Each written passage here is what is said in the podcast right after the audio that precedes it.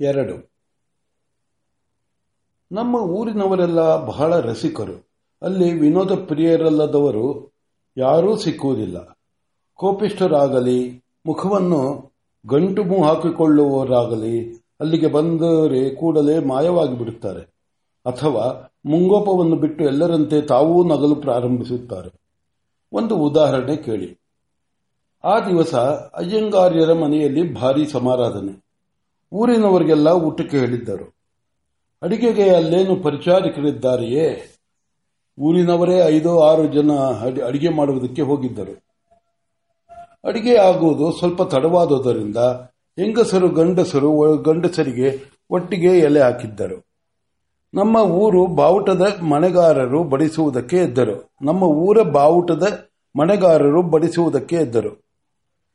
ಇವರಿಗೆ ಬಾವುಟದ ಮನೆಗಾರರು ನಿಶಾನೆ ಮನೆಗಾರರು ಎಂದ ಹೆಸರು ಬರುವುದಕ್ಕೆ ಒಂದು ಕಾರಣವಿದೆ. ಇವರು ಸಾಮಾನ್ಯವಾಗಿ ಮನೆಯಲ್ಲಿ ಸ್ನಾನಕ್ಕೆ ಯಾವತ್ತೂ ಬಿಸಿ ನೀರನ್ನು ಕಾಯಿಸಿದವರಲ್ಲ. ಇರುವವರು ಒಬ್ಬರೇ. ಅದಕ್ಕಾಗಿ ಇವರು ಪ್ರತಿದಿನವೂ ಯಾರಾದರೊಬ್ಬರ ಮನೆಗೆ ಹೋಗಿ ಸ್ನಾನ ಮಾಡುತ್ತಾರೆ. ಸ್ನಾನಕ್ಕೆ ಓಡಿ ಹೋಗುವಾಗ ಮಡಿಕೋಲಿನ ತುದಿಗೆ ಚೌಕವನ್ನು ಸಿಕ್ಕಿಸಿಕೊಂಡು ಮನೆಯಿಂದ ಮನೆಗೆ ತಿರುಗುತ್ತಾರೆ. ಕೆಲವು ದಿವಸ ಇವರು ಬಿಸಿ ನೀರಿಗಾಗಿ ಮಡಿಕೋಲಿನ ತುದಿಯಲ್ಲಿ ಚೌಕವನ್ನು ಹಿಡಿದುಕೊಂಡು ಊರೆಲ್ಲ ತಿರುಗಿದ್ದುಂಟು. ಅಂತೂ ಒಂದು ದಿವಸವೂ ಬಿಸಿ ನೀರು ಕಾಯಿಸದೆ ಬಿಸಿ ನೀರಿನಲ್ಲಿ ಸ್ನಾನ ಮಾಡುವವರು ನಮ್ಮೂರಿನಲ್ಲಿ ಇವರೊಬ್ಬರೇ.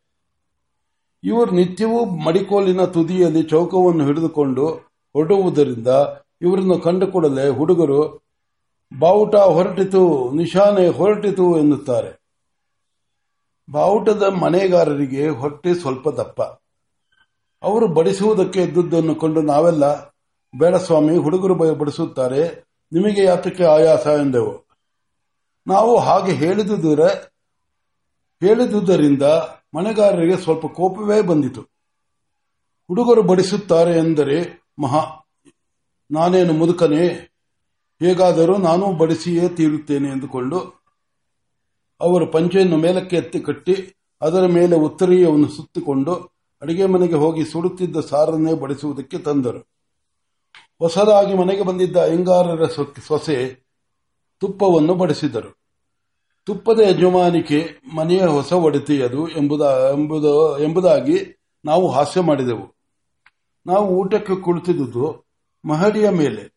ತುಪ್ಪವನ್ನು ಬಡಿಸುವುದು ಮುಗಿದ ಮೇಲೆ ನಂತರ ಮನೆಗಾರರು ಬಿಸಿಯಾದ ಸಾರನ್ನು ತೆಗೆದುಕೊಂಡು ಬಂದರು.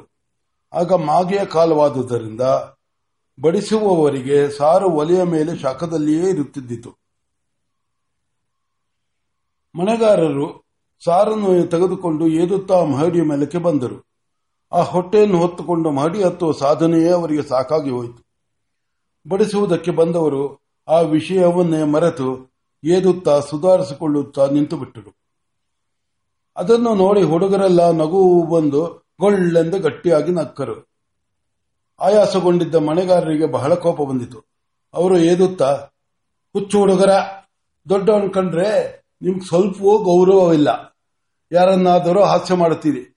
ಶುದ್ಧ ಹುಡುಗಾಪಾಲಿ ಪಾಳ್ಯ ಎಂದುಕೊಂಡು ತಂದೆದ ಸಾರನ್ನು ಬಡಿಸದೆ ದಬದಬನೆ ಕೆಳಕ್ಕೆ ಇಳಿದು ಹೋದರು.